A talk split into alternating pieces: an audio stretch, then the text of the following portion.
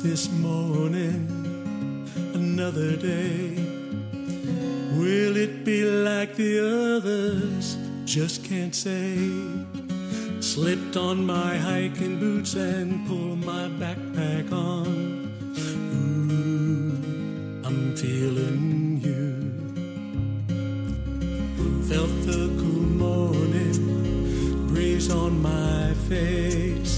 Cafe con leche is a sweet embrace. Now the road looks long and winding, thank God it's not a race. Ooh,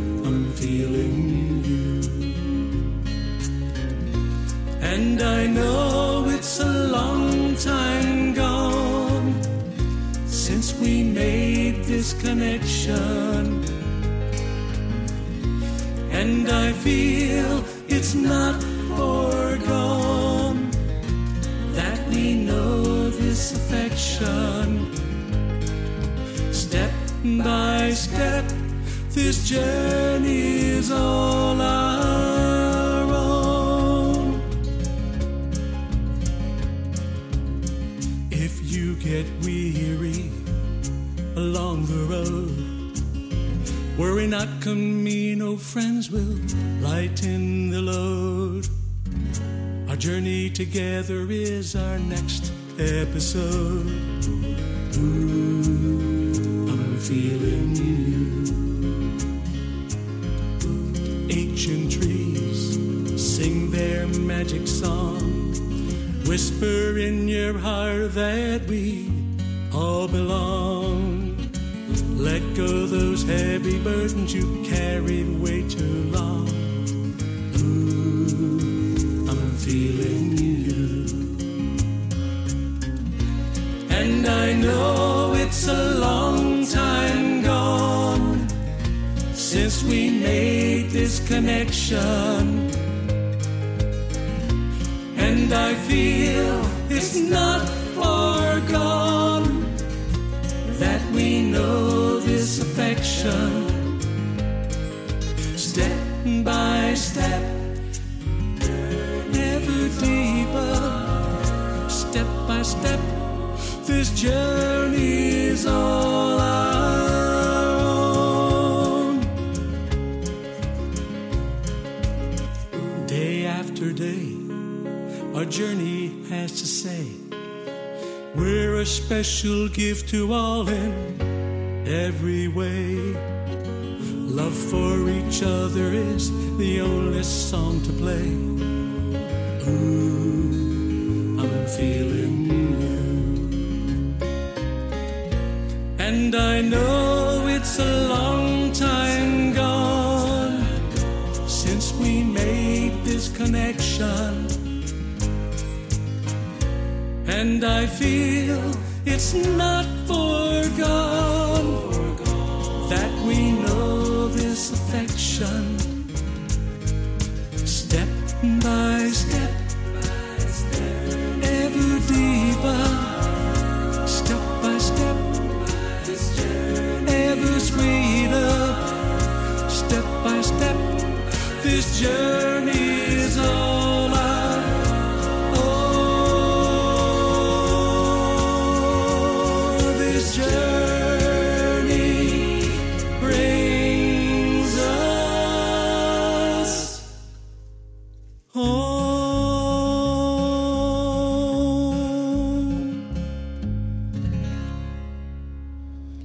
welcome to this week's edition of the Wispy Mop Music Acoustic Radio Podcast Series. I'm your host, Todd, middle initial C. Walker. Yes, that's right, it's me. And we have been listening to the song Camino, I'm Feeling You by Joe Ginorio. That's Joe Ginorio Viscal, uh, his proper name. And I think there's a couple names in there too. He's going to tell us in a moment. But it's from his CD that he re- released fairly recently called Feel the Rain. And he is on the phone with me right now doing his daily walk around the neighborhood. Joe, how are you? I'm doing great, Todd. Thanks for the nice introduction. Oh, you're most welcome. I have always loved the sound of your singing voice. Thank you. It has such a smooth. I, I don't want to call it a, a. Gosh, it's not a crooner's voice as much as I love crooner voice. It's smoother than that, Now, have you always sung? Um, in that's a good question. So if you're so yes, to myself, you know, in the car, that sort of thing. So I've since I was a kid, I love to sing, and um, uh, and the yeah. So I've always sung, uh, but not really f- for public until you know just the last five years. You didn't sing like I mean, you never played guitar and sang at coffee houses or anything like that until the last five years? That's right. But you must have played at home. I did. I mean, um, so uh, I started, uh, I taught myself how to play when I was a teenager. And um, so, uh, and I played, you know, during my teenage years. And then life happens. You know, I was in the air, you know, I did, was in the Air Force and Vietnam was going on. And then, uh, you know, I got out and you got to work and this and that. So I got married, had a family. And all that time, I really didn't pick up my guitar and play at all. You know, um, so uh, it just sort of sat there, you know, in the closet. And then shortly before I retired, uh, which was about five years ago, I uh, I really wanted to get back into music because now I had the time uh, to do that. So uh, I picked up my guitar and real familiarized myself with it. Got some calluses on my fingers, you know, and uh, and really delved into the whole process of of playing and singing. The the songs I used to play when I was a teenager, of course, I forgot them all, so uh, I didn't really have a repertoire. So I decided to write my own and that's when I sort of started doing that. Well, let's go all the way back. was your family, like your mom and dad, and maybe some siblings, were they musical? Was there music around the house? Um, uh, my mother, she was, um, she, well, she wasn't musical herself, but she liked to listen to music. So, and uh, my mother's Puerto Rican, so she would play this Puerto Rican music. They're called boleros and boleros are like folk songs. Uh, and a lot of them were written in the 30s, 40s, and 50s. And uh, with these, um, they were usually a group of three, and um, they would sing in harmony. It was just beautiful music, and I just fell in love with with that. And um, so I've always listened to music. It turns out later out later on, I found uh, my mother's uncle uh, was a composer, and uh, wrote a whole bunch of songs. Um, and I have his sheet music. And I have a number of cousins that are musicians. So one is a concert, or two of them are concert pianists. Uh, one is a percussionist, and uh, and I had another more distant cousin who was also a pianist that uh, did a number of uh, of albums. So there is music in my family, just not my immediate family. Now, do you come by your singing voice naturally, or did you have to work at it? Um, that's a good question. Uh, it's natural.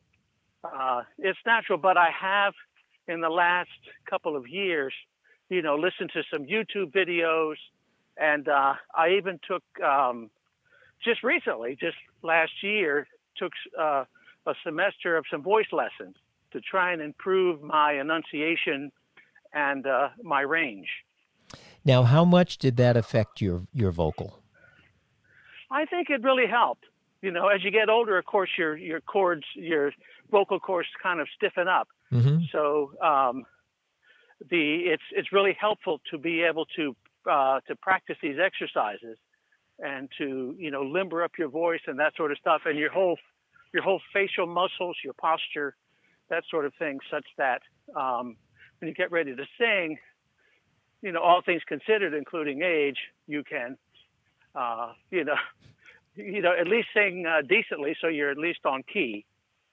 Now, are there like scale exercises uh, that you do to warm up? What's the process? Yeah, so it is. Well, first you want to. Oh, this is what my instructor taught me: is, is to really relax your muscles. So you you you know you kind of stretch your neck and move it around to uh, relax your neck muscles, and then you sort of massage all over your jaw, your face facial muscles, that sort of stuff, and uh, just to try and get it relaxed. And then you do a bunch of silly sounding exercise like, uh, you know, like, you know, do the raspberries, you know, with your lips to loosen them up. And, um, and then there is some, some scale type work Mm-hmm. uh, that you do uh, with the different vowels. You know, so it, you'll start out with A or A or E or whatever, and you do some uh, just some exercises again to sort of limber up your vocal cords. Now, are you doing those exercises each time when you decide to sit down with your guitar and sing, or is it more? No, no, I'm way I'm way too lazy for that. Well, don't tell anybody, but I am too. I took some vocal lessons back in the the 1990s because I was having difficulty with my singing voice, and uh, the fellow gave me these exercises, and they're on one of those little mini cassette recorder things that I had purchased to tape myself and tape him, so I'd have the instructions. But I'm like you, I I think of it when I finish singing. I know, isn't that crazy? So now that said, I uh, just this last year, uh, about a year ago, I bought some recording, some very basic and inexpensive recording equipment. So I bought an audio interface with with two ports. Uh, I bought a recording mic, and uh, and some uh, there's some DAW software to put it in. So I'm still trying to learn how to how to put it in the DAW software. But before I sing, you know, to try and record something and still haven't quite mastered that, uh, I do those exercises so that when I'm singing to record something, that it's you know doing the best I can. Well, I know that some of the gearheads who listen to this podcast are going to want to know what brand of uh, equipment you purchased for that. So I brought the the PreSonus. Mm-hmm. Uh, PreSonus has a uh, a little kit that they put together, and it includes the audio interface, uh, the mic, uh, the cables, and two um, two speakers Mm-hmm. um, uh, that that come with the whole thing. And of course, PreSonus has their own uh, digital audio workstation, which is called a Studio One, and uh, that comes in several flavors. And uh, so I've got all that in the bundle. I bought the whole thing. It was about uh, I don't know about 700 bucks, something like that for that setup. So for an individual at home, you know, doing your best to try and at least do some uh, some wave files, recording it uh, so that uh, you can capture a voice and maybe some basic guitar and some percussion, that sort of stuff. And then if you uh, want to send it to uh, a regular studio, you know, you can do that. And uh, Now, did So- is, is that what you did for these songs? Because I know you you worked with Bill Bromfield. that's correct. No, I didn't because I, I didn't have any of that stuff when I d- did this with Bill. Okay. So, uh, and Bill is terrific, by the way. So, um, the um, we it was a good collaboration between Bill and I on the arrangements because I uh, had a pretty good idea on most of them what I wanted in terms of arrangement. You know, the bass and any piano, keyboard, percussion, you know, things of that sort. And uh, so, and then Bill came up with a lot of those. Um, what do you call them? The uh, the transitions. yes. Yeah, the transitions, the arpeggios, and, and things of that sort, um, which really really made the song. Plus, he was he was able to do the um, uh, the harmonies, you Mhm. know, and als- both he did some harmonies, some singing in there on several of the songs, and uh, as well as the digital harmonies that we did, and he inserted some, you know, some uh, pieces in there that are just wonderful. So my hats off to Bill Bromfield. He did a wonderful job, and uh, I really appreciate the sound that my songs have, and it's really due to his his great, uh, you know, production support and engineering. Now, for the folks listening who don't know who Bill Bromfield is, he has a, um, a website, clockwiserecords.com, clockwiserecords.com. His name is Bill Bromfield, and he can do exactly what he helped um, Joe do, is actually construct an entire album. Um, and I've seen his little instructional video, and I saw it before I knew who he was, where he he goes and does a very simple song. So it'd be fun for someone who's thinking of recording, maybe to check out Clockwise Records and Bill Bromfield, and and maybe end up with as nice of a CD and recording project as Joe has here, which is really wonderful, by the way. Oh, thank you. And, and yeah, as I said, a lot of the credit goes to Bill uh, on what he did. And uh, Bill worked for many years in uh, in Nashville, mm-hmm. and his and his specialty in Nashville, because everybody has a specialty because the studios are so large, uh, was voice. So it was uh, apropos mm-hmm. that uh, he was really a voice specialist. Plus, he's a great guitarist, you know, and has a good sense of arrangements. Now, now, was Lisa his wife Lisa on any of? I thought I heard some some female uh, harmonies in there too, or am I mistaken? No, there's no. Uh, probably just my higher voice, but no, uh, no, uh, no females uh, in there at all. Just Bill and I uh, were the only recordings. Uh, I did have um, a uh, a fellow named Stephen Darnell, who was a flute, uh, a Native American flute player, and I heard him at a uh, at a concert one evening, and it was just wonderful. And I realized that his flute would fit perfectly into one of my songs, uh, you know, which is from the Ramparts. And uh, because from the Ramparts is a song about my ancestors. So uh, I'm a genealogist also, um, uh, Todd. So um, I've done. I was fortunate enough to get a book from Spain that was written by my great great grandfather about our ancestry on you know some of the family, and in there was a story taken from the Chronicles of no the the uh, yeah the Chronicles of ancient Aragon, and it was about my uh, ancestors and uh, how they had uh, they had resisted the Moors when they invaded in the in the 700s and uh, they were up in northern Spain, right at the foot of the Pyrenees. They resisted the Moors. Of course, they were overrun because there were too many of them, and uh, they ended up retreating to the mountains. And uh, and they joined a larger group of people who then started what they call the Reconquista, which is the reconquest of Spain, which took 700 years, by the way. It wasn't until 1492 when the Spanish finally uh, or you know recovered all of the Iberian Peninsula from the uh, from the Muslims.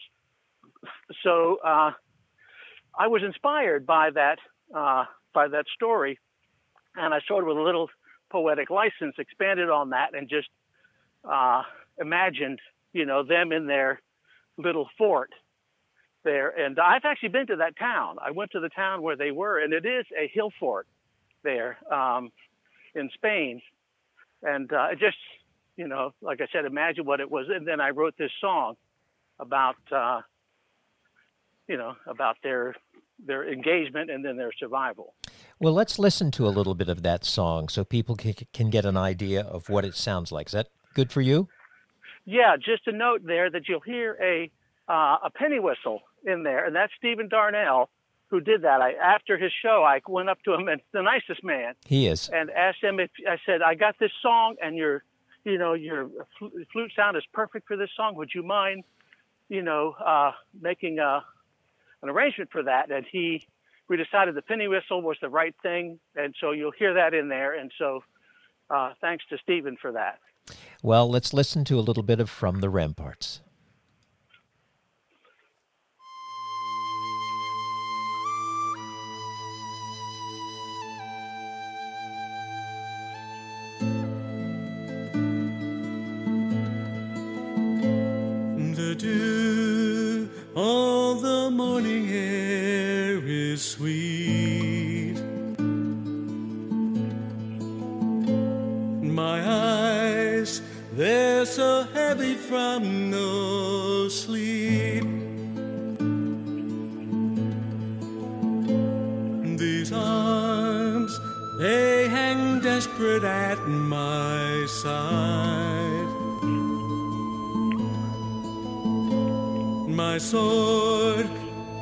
has delivered so many on high. And from the ramparts I see that my brothers are gone. From the arrows and swords of the Moors. And the joy of our days has been plundered and gone. From the arrows and swords of the Moors. From the arrows swords of the Moors. My wife and my children from the mountain they watch. In their hearts they know that the battle is lost. But hope runs strong in the blood of my And from our prayers to God and the force of our minds. Soul of my people lies deep in this earth. As I gaze across the valley, the fields of our birth. For a thousand years we toiled on this land. And now at last we must make a stand. And from the ramparts I see that my brothers are gone. From the arrows and swords of the Moors.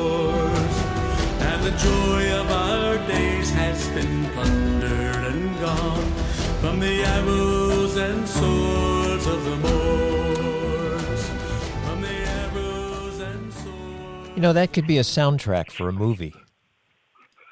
Well, that would be nice. I can just uh, see I can just see myself sitting in a in a theater once we can go back to them with that surround sound that they use in most ci- most most theaters now and having a vista come up and then that song just maybe hear the the beginning with the penny whistle with a blank screen and as the rest of it kind of kicks in slowly have the the vista kind of come out of the mist almost that would be phenomenal That would what a what a wonderful image that is. Uh, I you know I really like it. Um, you know when I uh, when I went to Spain and I went to the town that was mentioned in those ancient chronicles, you know uh, there was the old Moorish fort. When the Moors came in, they um, and chased everybody out. They actually built their own fort on top of that. So this was a this was a hilltop. It was right at the foot of the mountains with actually three layers. Originally a Roman fort, and then a uh, and then my family, and then a Moorish fort, and then the Spanish conquered them, and then sort of built on the Moorish fort themselves, and it's still there. Uh, the whole thing is still there, so it was quite uh, quite remarkable to see that. Now, was your family considered royalty at that time, or were they just like the leaders of that particular community? So yeah, my uh, my mother's family, actually both sides of my family, descend from Spanish nobility. Um, so we, I, Ginorio, my my uh, fifth great grandfather was knighted, so we have a coat of arms uh, for him. And my mother's, uh, my grandmother's side, the Garriga, which come from that song, uh, yeah, they go back over a thousand years, and uh, we have a coat of arms with them too. Uh, but in the course of history, they all intermarry. So once you plug in the nobility, you go back to everybody, you know, because they all intermarried. So you get so many branches that go back to this king or that queen or that duke or count or whatever. So, um, so when I was walking the Camino across, and people that don't know what that is, that's about a 500 mile hike across northern Spain. Uh, it's an ancient pilgrimage that started about a thousand years ago, and uh, it was the purpose of the pilgrimage was to go to the uh, Spanish city of Santiago, which is supposedly the burial place of Saint James, and uh, it's been an ancient pilgrimage. So, you know, people who misbehaved or people that just wanted to gain merit in the Catholic tradition, uh, you know, for their bad behavior would walk the Camino, and by the time they got to Santiago, they could ask for forgiveness, and and everybody did it. I mean, kings did it, common people did it, you know. So it was uh, it was a big deal back in the Middle Ages, uh, and there were two pilgrimages, one to Santiago and one to Jerusalem, and uh, so the one to Santiago still goes on today, and uh, people from all over Europe, actually all over the world, uh, take that pilgrimage uh, I walked it two times, and um, so I was inspired. That's why I wrote that song,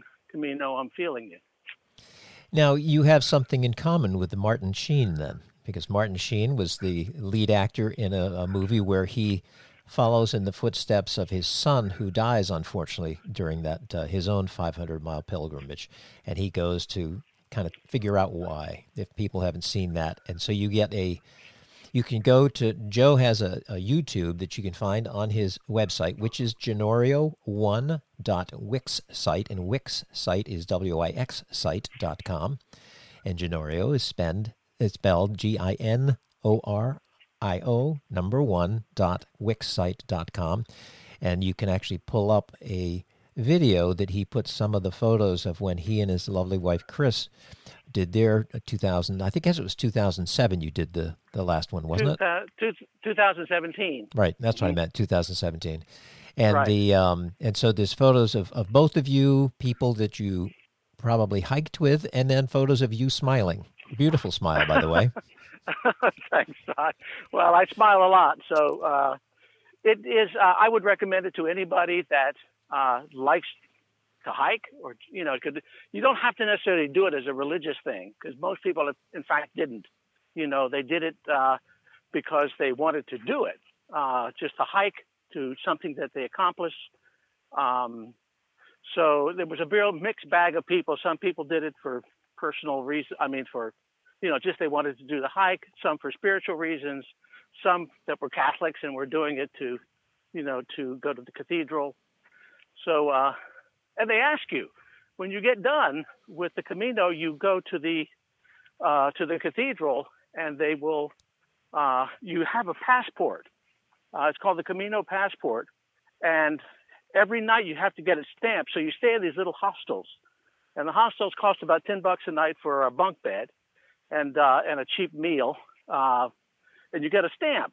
And so when you finally get to your destination in Santiago, you go to the to the cathedral office there, and they have all these people that look at your passport, and if they validate it, then they give you what's called a, a, uh, a compostela, which is a certificate that uh, they write your name in Latin, and they validate that you walked this distance and that you did the Camino, and so you end up with a certificate. Now, how did you train for that? If you did, I, you know, that's a good question. You know, I, I went hiking up to um, uh, to Gambrill uh, mm-hmm. State Park. It's an excellent uh, because of all the hills. Uh, it's an excellent uh, place to to practice hiking. But the fact is that it's not a race. So you you walk at your own pace. you know, very slow. I'm a slow walker. You know, I'm a member of a group called the Strollers of the Camino. So I just strolled, and I would walk anywhere from seven to 12 miles a day. Uh, at my own pace. So, uh, and you carry a backpack. So the only thing you need to get used to is carrying a backpack. But aside from that, I think most people in, in you know relatively decent health can do this. So that must have taken you. Well, tell me, how long did it take you from start to finish? It took me about uh, five weeks. Mm-hmm. Uh, yeah, about five weeks uh, to do that hike. And again, I was strolling most people do it. Uh, the young people that walk twice as fast as I did, uh, they they do it in about thirty days. Wow. Mm-hmm. Now, when did you walk it the first time? Uh, my wife and I walked it in 2017 uh-huh. uh, in the in the fall, and then uh, that following spring, uh, I just felt called to do it again, but I needed to do it by myself, a solo trip, because it was a more of a spiritual thing for me. When my wife when my wife and I walked, it was more of a social thing, but mm-hmm. I needed a more spiritual experience. So uh, I went back the following spring in May of 2018, and uh, again I strolled my way across northern Spain. Well, there's one song on your CD that is Sounds of the Falling Rain. And of course, the CD is titled Feel the Rain. And was that written because of, it says on your site, it says, Imagine having coffee in a cafe, gazing out the window onto the sidewalk. It starts to rain. Was that an image that from the hike, or was that an image from something else? No, that was a, a previous to the Camino. I wrote that song, you know, about I don't know five, six years ago, maybe a little bit longer. Mhm. Um, so um, no, it was a it was a waking dream, Todd. Uh, strangely enough, I woke up one morning and I had had this dream where I'd been sitting in this cafe in New York, and it was so quiet and peaceful. And It started to rain, and the rain as it hit the window, you know how that it you know when it just starts, it just sort of stops there. The drops stop, and then as they accumulate, they just start to roll down the window. And then I looked out onto the sidewalk, you know, and the, the rain was coming down, and people were walking by, and the, the you know the water was splashing, you know, from their feet, and so on. And uh, but inside, it was perfectly quiet, and uh, and so everything else was kind of muted, and it was a wonderful image. And this song came to me uh, right then, right that morning, and so I got up and wrote it down, and uh, you know, did a little rough recording, and there it is. Well, let's listen to about two minutes of it. Does that sound good? Sure. Sure, here it is.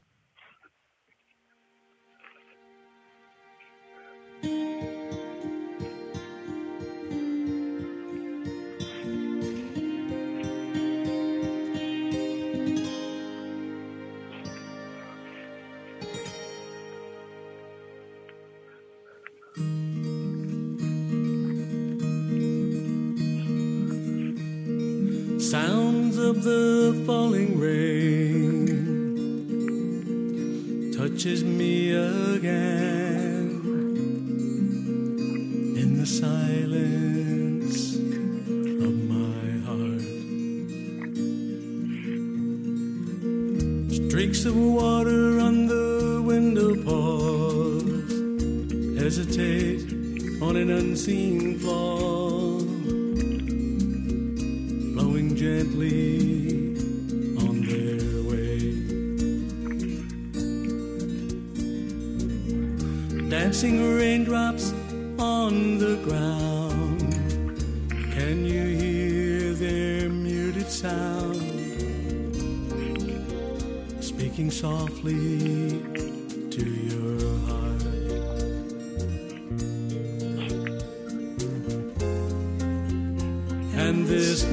moment brings a peace that is always in my reach. And God's tears have cleaned my soul and made me whole and made me whole.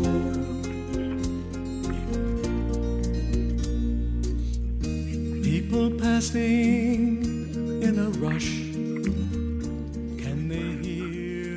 Now, is that second voice that we hear, we just heard, is that you? No, that's Bill Bromfield. It blends so nicely. Yeah, he has. Uh, yeah, on, on a number of my songs, he did the the high harmony uh, on that. Um, I'm incapable of harmonizing. You know, the the track in your brain that allows you to, you know, to do a third or a fifth or whatever, you know, to sing along with somebody is is corrupted. So.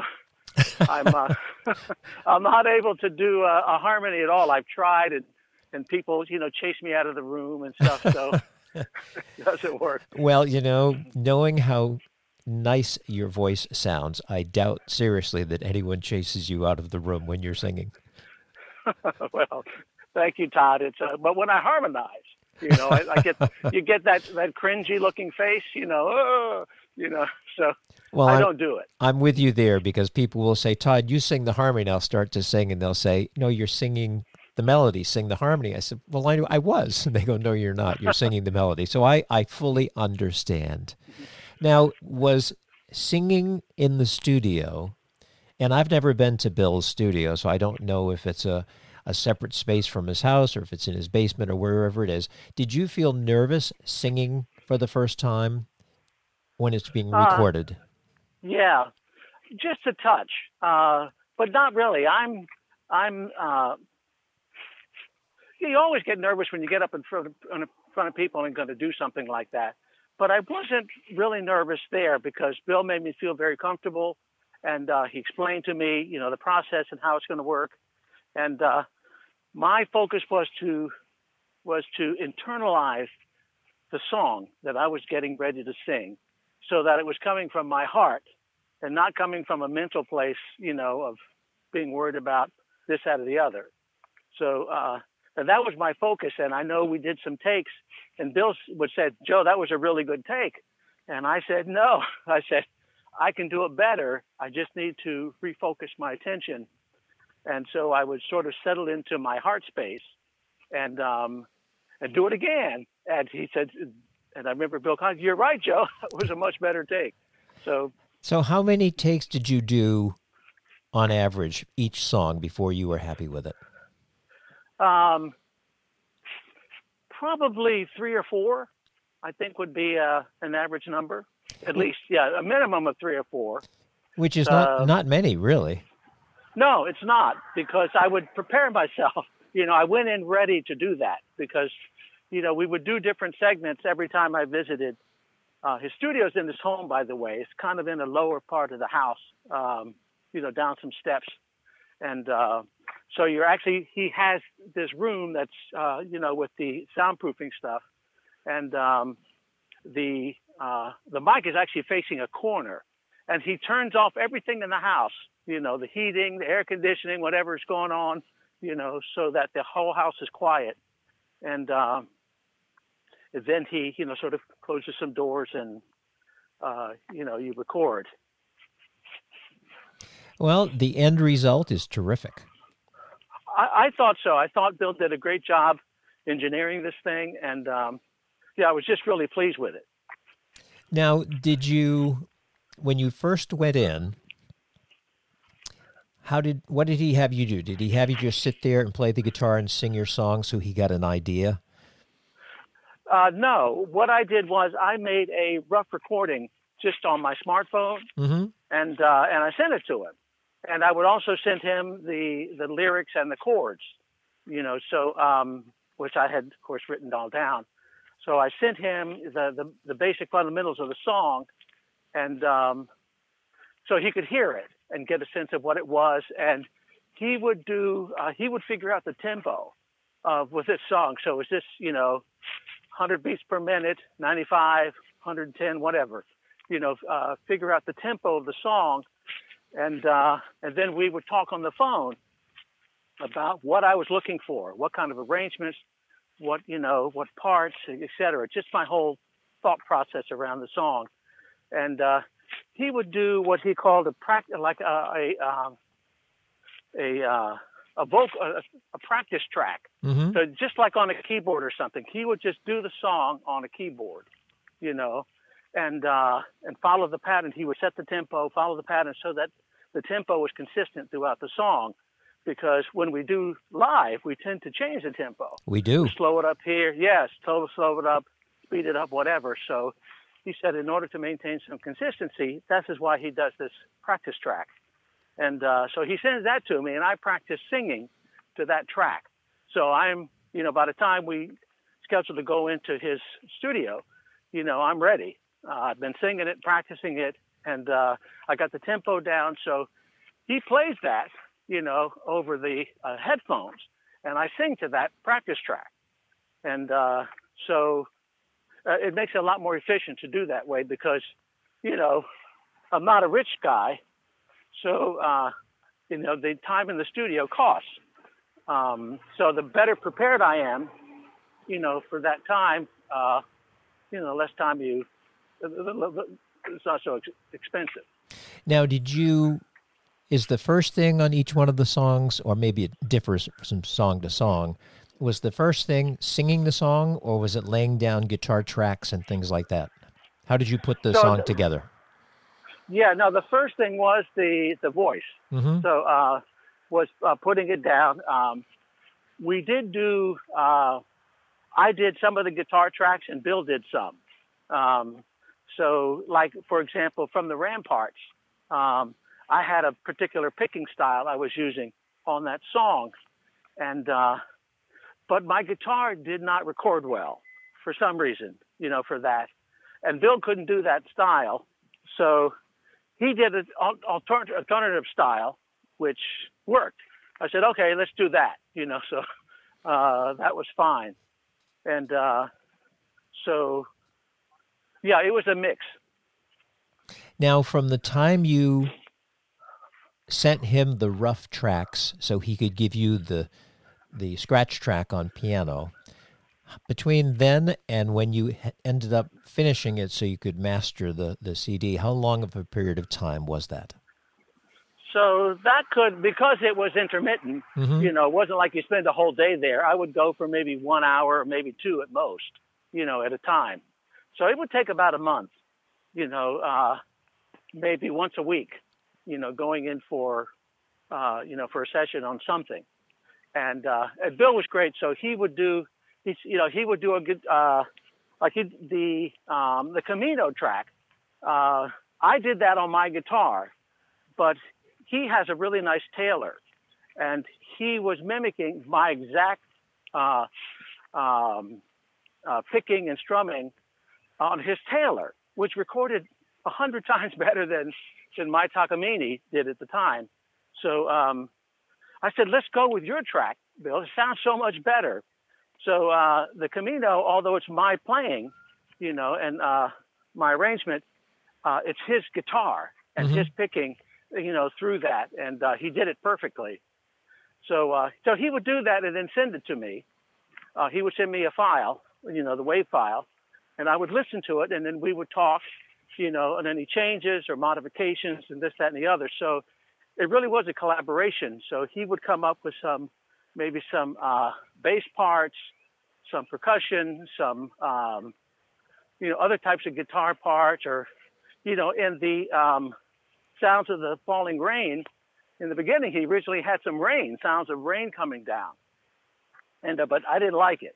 You know, I said uh, that's not quite right at the end of the song, there's some sound of water. But at the beginning, I wanted a very quiet, uh, slow introduction, which is what we have. Mm-hmm. So from start to finish, so that you now have a complete group of songs ready to put on your website, was it six months, a year, year and a half, two years? How long did it take the whole process to get all six songs finished? I would say um, about five months. That's not that long.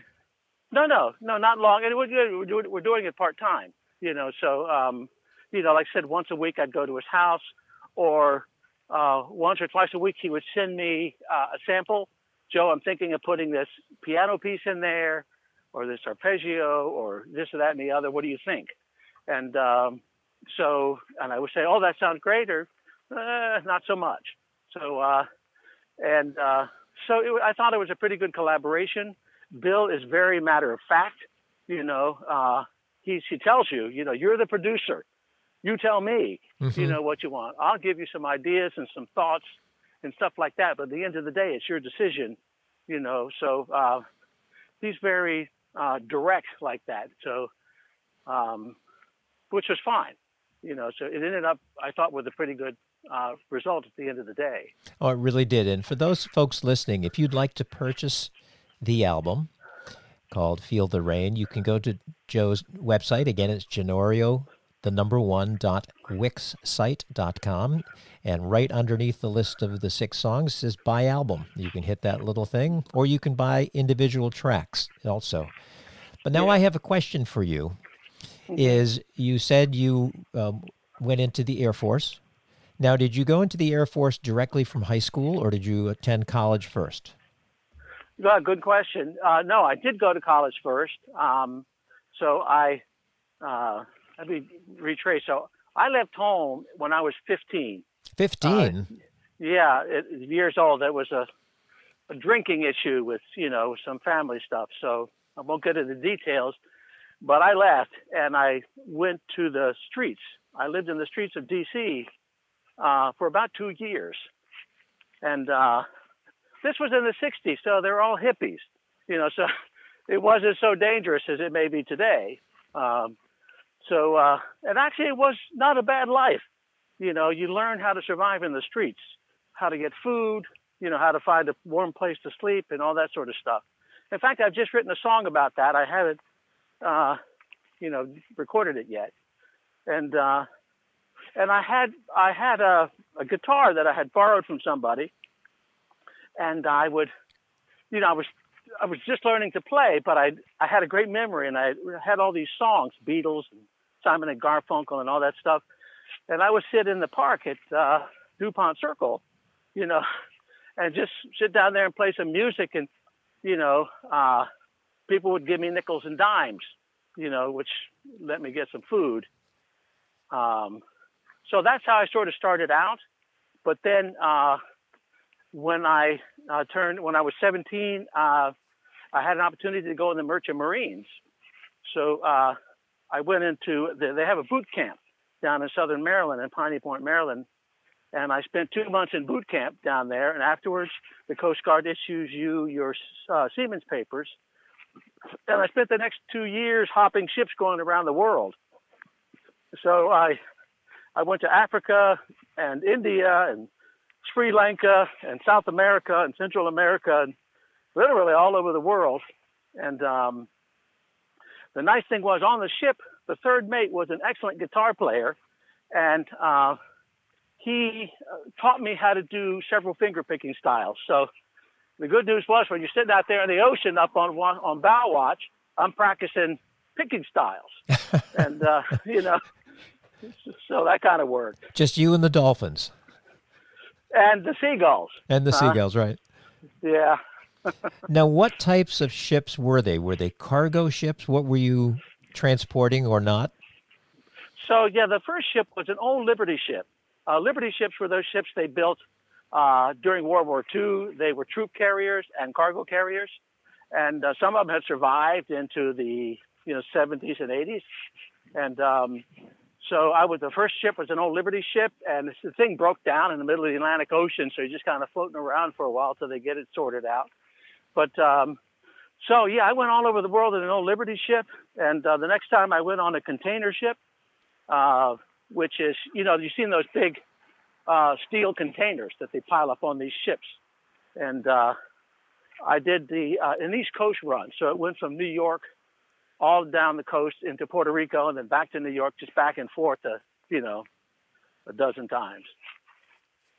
Now, how did you get from Merchant Marine to the Air Force? So, um, so I went. I was. I spent 17, 17, uh, uh, 18, and part of uh, 19 years old in the Merchant Marines, uh, and then uh, I settled down into uh, New England. I had some friends up on the North Shore, uh, where Boston, just north of Boston, mm-hmm. and I started school there. I started going to community college part time, and um, I ended up getting offered um, a whole series of scholarships. I was a good student, Todd. I was just fortunate to to be a good student, and I got offered uh, scholarships to a whole bunch of Ivy League schools. Uh, know, Boston College, Boston University, Tufts, uh, Harvard University, Princeton, and a few others. And um, and I visited them. I went to all of them and decided on Boston College. Mm-hmm. And uh, they had a uh, an accelerated uh, medical program there, and I wanted to be a research doctor. And um, but uh, Vietnam was going on, and I didn't have the money uh, to to. Uh, I had I had just got married, by the way, so I had a wife and two kids, and I didn't have the wherewithal to support them while I was in college. So I ended up if I had the GI Bill, this wouldn't be a problem. So I went in the Air Force now, bef- did a tour. Now, be- before getting into the tour and where how that moved on forward, what part of the North Shore of Boston did you? What town did you live in? I lived in Lynn. Oh, sure. Lynn, Massachusetts. Yep, I have a so, very, I have a very good friend who still lives there. Is that right? Yep. Poor bugger. yeah, because I I grew up on Cape Cod, and so okay. I'm I'm a New England boy until 1990 when I moved down here. But ah, yeah, so that's interesting. So you went into the Air Force did you immediately after boot camp did you go over to Vietnam, or what what transpired? No, fortunately, I, I was able to stay out of Vietnam, although I got orders Mm-hmm. to go. But um, so no, I did a I did a tour. Uh, it was um, uh, mostly in California, Northern California. I was stationed at a at a Strategic Air Command base. Uh, we uh, supported the SR-71s, which are those spy planes. Uh huh. Uh, so you, you can see them at the Udvar Hazy um, uh, uh, Aircraft Museum down by Dulles Airport. And uh, they were, at the time, they were classified, they were secret. And uh, so, yeah, I spent my time supporting those aircrafts. Uh, I did get orders once to go to, uh, to Vietnam, uh, but it was a very sketchy, uh, or it was ordered to volunteer, you see Yeah. so they had, uh, uh, and I got these very kind of uh, weird orders. I didn't understand them, and uh, so I, I went to the NCO club with some buddies, and I said, "I don't understand these orders, guys. What the hell does this mean?" And uh, they looked at it and said, "Oh my God, buy Joe a beer. We'll never see him again." you know. So I said, "Well, what is it?" They said, "Evidently, they had uh, they would send reconnaissance planes into North Vietnam." and they got shot down pretty regularly because all those pilots, of course, they'd be in the Hanoi Hilton and um, use as leverage. Mhm. Uh, so, but they would, but the the defense intelligence would send these gunships, these helicopters, looking for the plane try and recover the pilot and the camera. Uh, and since I had the clearance, because the SR-71s are spy ships, you know, with cameras, I knew about them. Uh, they needed uh, uh, uh, expendable personnel Expendable. you know, expendables, right? So they would, if they found the the plane where it went down, they would go down and hover quite low, and then send you out there to rummage around in the wreckage looking for the camera, you know, and or the pilot. And uh, of course, the pilot would be gone because they shot it down, and they went there, and they were always waiting. You know, there'd be a squad of North Vietnamese soldiers waiting and what happened is, is that you know, as soon as the person would get on the ground and start rummaging around, they would open fire. Uh, but all of the everybody else was safely inside the gunship, you know, an armored gunship, and this poor bugger's out there. He's you know he's done for. So they were running through these young uh, people like you know like water. So that was the orders, and I I went to the colonel, our commanding officer, and I said, well, sir. And I explained to him, this is what I understand this is. He said, that's about, he said, that's about right, son. Mhm. And I said, I said, well, Colonel, I said, I, I don't want to do that. You know, I said, I said, if, if I was rescuing a pilot, I'd be the first one in line. But for a camera, you know, I don't want to die for a camera. Yeah. And, and he said, well, son, you know, if you don't go, you're going to, I'm going to be mighty disappointed. And I said, well, Colonel, I said, I can disappoint you or I can die. You know, I said, that's not a tough decision for me. So, uh, so he kind of got pissed off at me. And um, two weeks later, I get orders for a weather station on the Aleutian Islands in Alaska. You Oh. see, this this is my punishment, right? So I go back to the NCO club. I'm kind of shaking my head. I said, "Oh, the colonel's angry at me, and he's sending me off to this Quonset hut on an iceberg." And uh, and some guy who I didn't know, he says, "That's in Alaska." I said, "Yeah." He said, "Well, I want to go there." I said, "Look, pal, you don't want to go here. You know, this is a punishment." And uh, yeah, I do. So, you know, we sat there, and he fussed at me about going to this Alaska station. And I said, if you still feel that way tomorrow, we'll go to the to the base personnel office and trade orders, because you could do that if you were the same rank and occupation. So we did. The next morning, he said, I want to go, Joe. Said, all right. So we traded orders, and I, I stayed the rest of my tour there in Northern California. Now, when you say you were in support of those air, that aircraft, what was your actual job? My my job title was fuel specialist. Okay. Okay, so um, it's pretty low down on the scale. You know, they they had originally offered me to be an air traffic controller, uh, but that air traffic controller went immediately to Vietnam, right? So I was trying to avoid that, and uh, so uh, so I chose the the uh, the least occupation, which was a fuel specialist, which you know it's not complicated. and uh, so that's what I did. Now, how long were you in the Air Force? Uh, a little over two years. Uh huh. Yeah, it was a short tour because uh, this was, uh, you know, n- nearing the end of the war, and as they were short, they were just starting to wind down, and they came to us one morning at roll call and said, you know, we're we're downsizing. You can imagine the military, and uh, anybody want to get out? You know, of course, just, you know, a number of us raised our hands, and that was it. It was pretty simple. Now, do they just give you your walking papers and you're shown the gate, or how does that work? No, uh, not exactly. So um, this was a, a, a maybe list, right? Uh, a maybe list. So um, uh, they kept that maybe list, I don't know, for like six months. And we're all kind of waiting, hoping to get some discharge orders. You know, okay, well, here's the deal. Uh, but it, it didn't come. But they were amenable to people wanting to get out. So what I did was I submitted conscientious objector papers, and uh, which was a very complicated process. Uh, but I did it. You know, I, I, did the paperwork. I went to the uh, psychiatric evaluations that the, you, you spend like two or three days being evaluated by psychiatrists. Uh, you get interrogated by lawyers. You get questioned by uh, ministers of various faiths and a whole variety of things to test your veracity. And I passed all the, you know, all the gates. So uh, they wanted to let people go anyway, so it was a, it was an easy transition. Now, this whole time you're still married. You still have two children. Living Yes. in living in, in Northern California. So, what happened when you got out? Well, uh, just before I got out, um, my wife ran off with a race car driver.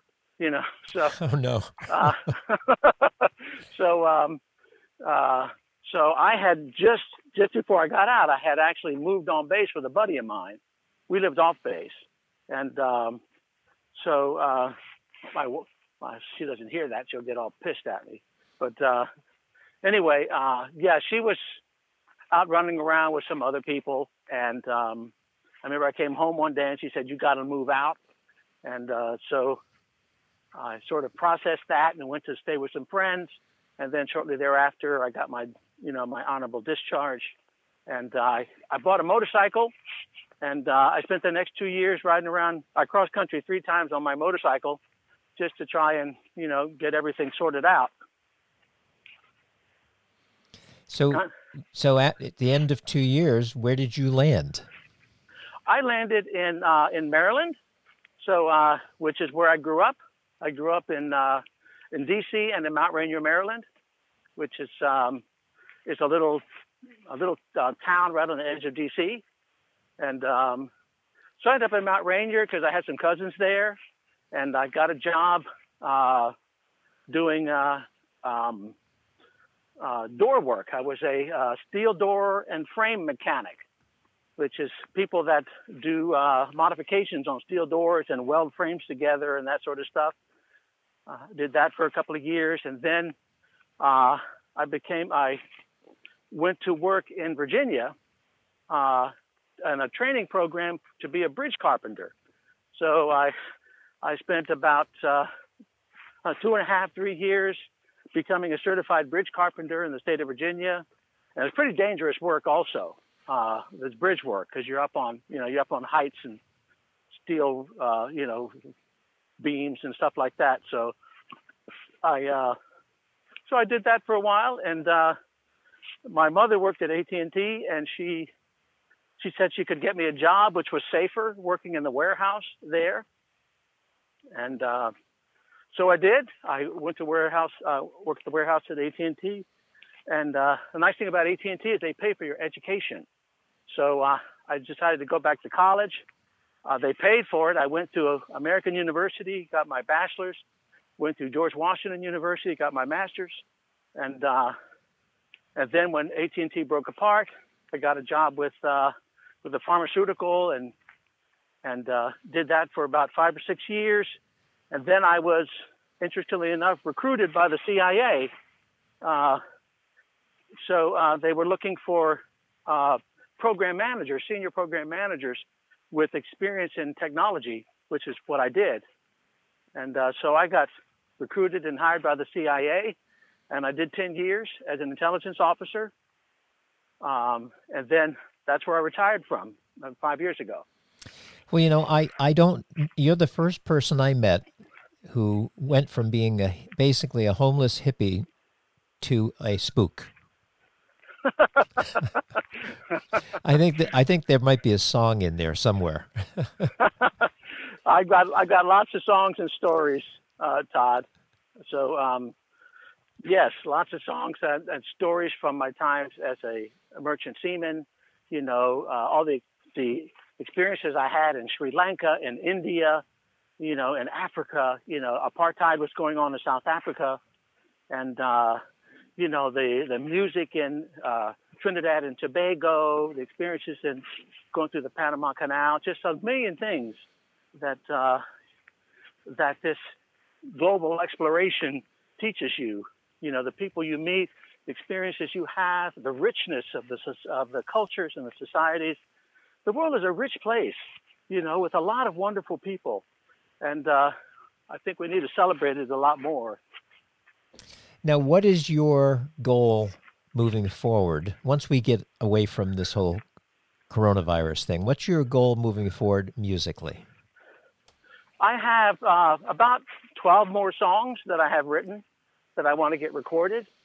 And um, so uh, my, my goal is to, I want to collaborate with some people so that I can um, put together richer arrangements. You know, I have certain ideas, but you need different points of view to get different sorts of ideas, you know, and concepts for arrangements, you know, with, with a whole variety of things. So I'm just gonna, I'm just starting to reach out to some folks uh, to do some collaboration, you know, for their music and my music to see if we can come up with something.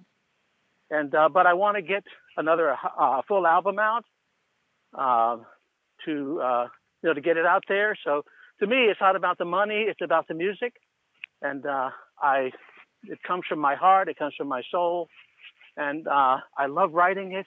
I love feeling it, and uh, so it means a lot to me when I put it together. Um, so that's that's what I'm looking to do. Well, what a wonderful thing to pass along to your grandkids. You know, that they they can have something musically that doesn't necessarily describe their grandfather, but it's part of who he is or was at that time. We never want to be a was, but we're, we're all going to get there sooner or later. But what a wonderful thing to have to be able to pass along to your family members. Yes, and uh, I have 12 grandchildren, by the way, so uh, there's quite a few of them out I, there. I was going to say birthdays and holiday time must be a little confusing and chaotic. Ah, uh, I can't figure it out. You know, my my wife has a has a has a sheet on the refrigerator with everybody's birthday on it. You know, you know I have you know it's I can't remember all that stuff. So I that's my wife does that. You know, I just uh, to do what she tells me to do. you know? You're a smart man, Joe Ginorio. well, this has been been fantastic. I've enjoyed speaking with you sharing your songs with people who are listening, but also between you and I. Um, you're very well. I mean, you've heard them many, many times, I'm sure. And I have listened to probably each song on this C a minimum of six or seven times. Oh, my. Because I was going through trying to figure out which ones I wanted to open the show, which one I wanted to mm-hmm. open mm. the show with, which one I wanted to finish the show with, if I wanted to bring one in it. It has such a wonderful feel that I can only look forward to future recordings by you. Thank you. Thank you, Todd. It's a nice thing to say. Uh, I, I did want to comment on one more song. The, Absolutely. Uh, to mention the Belén de Ponferrada. Yes. Uh, uh, Belén is a Spanish name for those that are not familiar with that. And uh, Ponferrada is a city in northern Spain, about halfway across northern Spain. Um, and uh, I had walked into that to that you know after walked into that town one evening. It had been a rainy day. It was rainy and it was cold and I was tired. And instead of staying in the normal hostels where you stay. I rented a hotel room. I said I want a nice warm hotel room with a hot shower, you know. So because uh, I was soaking wet, so uh, I did that, and then I walked out from the hotel and across the plaza where I was was this little Italian restaurant. So I walked over there and I was reading the menu, and the this woman came up uh, uh, and took me by the hand. I thought she must have been the maitre d' because uh, Spaniards are very friendly, you know. So she took me by the hand and led me inside and sat me down at the bar, and then uh, asked me what I wanted to drink in, in Spanish, of course. And uh, so uh, I told her, and then I, I hadn't actually looked at her face. I'd seen just the side or the back, and I turned to look at her, and she was like the most beautiful woman I had ever seen in my life. Uh, it just, you know, it was, you know, you read about these or hear about these things. Somebody they take your breath away. Yes. Uh, well, that that actually happened to me. You know, so uh, it wasn't a, a rhetorical thing. It was real, and uh, and I remember it, it took my breath away. And I'm staring at this woman, you know, right there, who's smiling at me and talking to me in Spanish, and I didn't understand half of what she was saying, and uh, and it took me a few moments to compose myself. You know, I said, uh, "What the hell?" And she was, you know, I have a daughter her age, mm-hmm. and I'm thinking, "What's she? What's she talking to me for?" You know, and uh, but she turns out later, uh, her cousin was the bartender, and so her cousin said, "Why are you talking to this guy?" You know, and I heard her. They didn't think I understood, but she said, it was really nice. She said in Spanish, "Well, he was so handsome, I could not talk to him." You see, so I said, "Wow, isn't that nice?" You know, so uh, so we spent the next two or three hours there. Um, you know, in the broken conversation with my limited Spanish, her, her cousin, and I. And uh, at the end of the day, they asked what I did, and I wasn't going to tell them I was retired CIA guy because that doesn't go over so well, you know, in some some circles. So I told them I was a singer songwriter, and um, but I hadn't.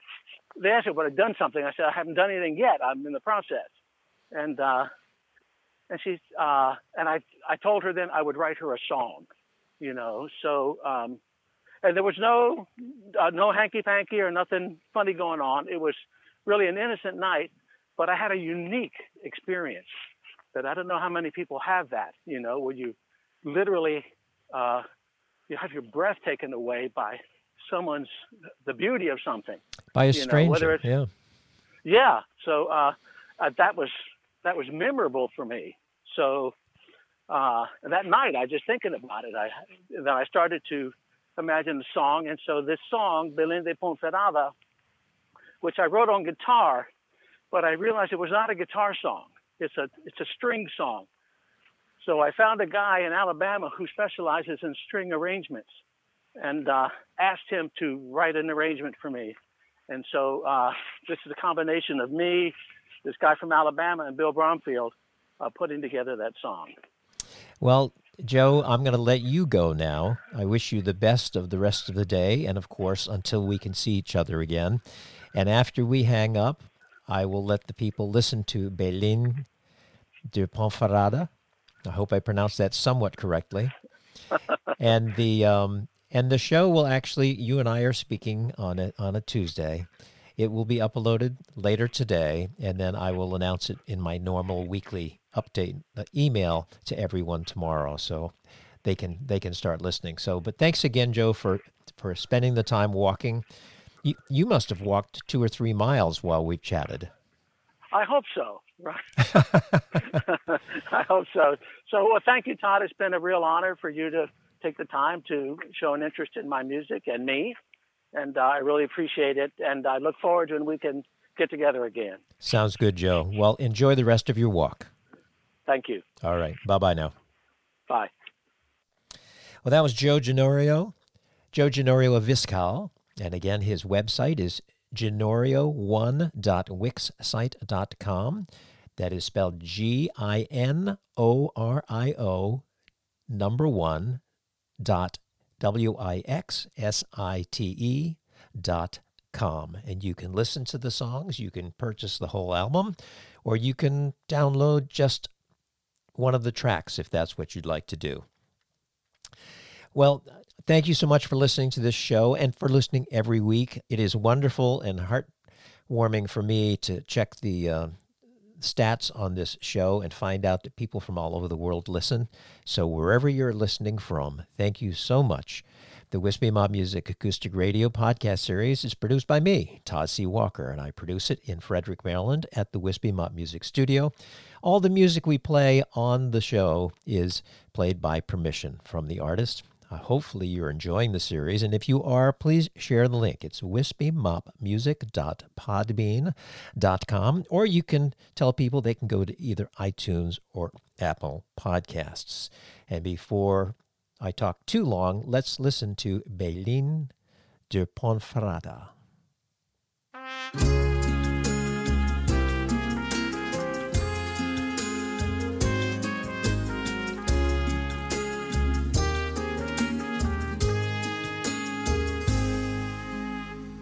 Belén de Ponferrada, her smile rising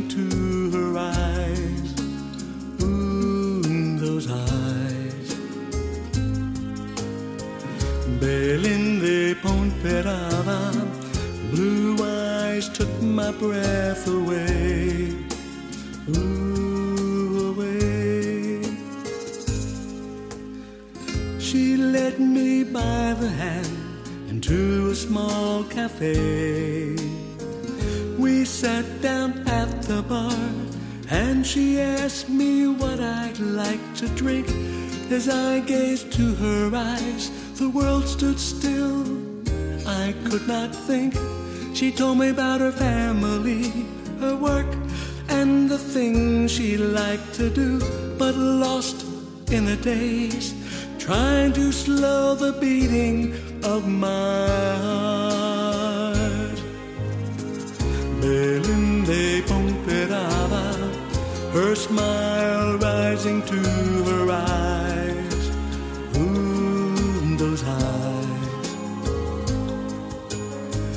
Belén de Ponferrada, blue eyes took my breath away. Away. And when she smiled at me, my heart soared to the sky. Like diamonds on the ocean, blue eyes reflected in the stars, like petals on a rose. Her velvet lips like blossoms made for love. What am I doing here? Trying to catch a shadow of my past.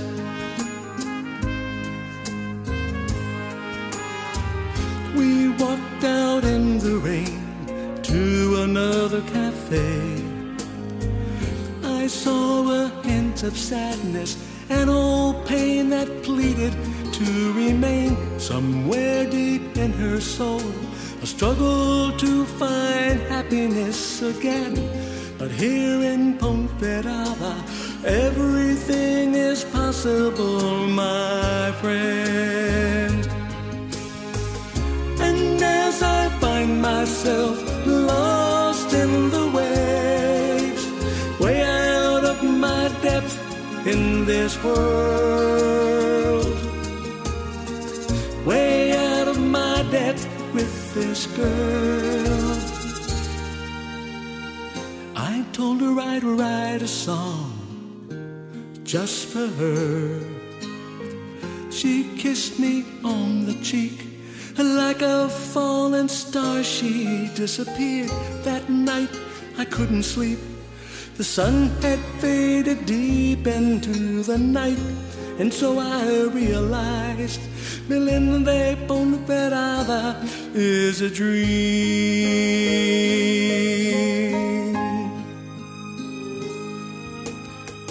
Belén de Ponferrada, her smile rising to her eyes.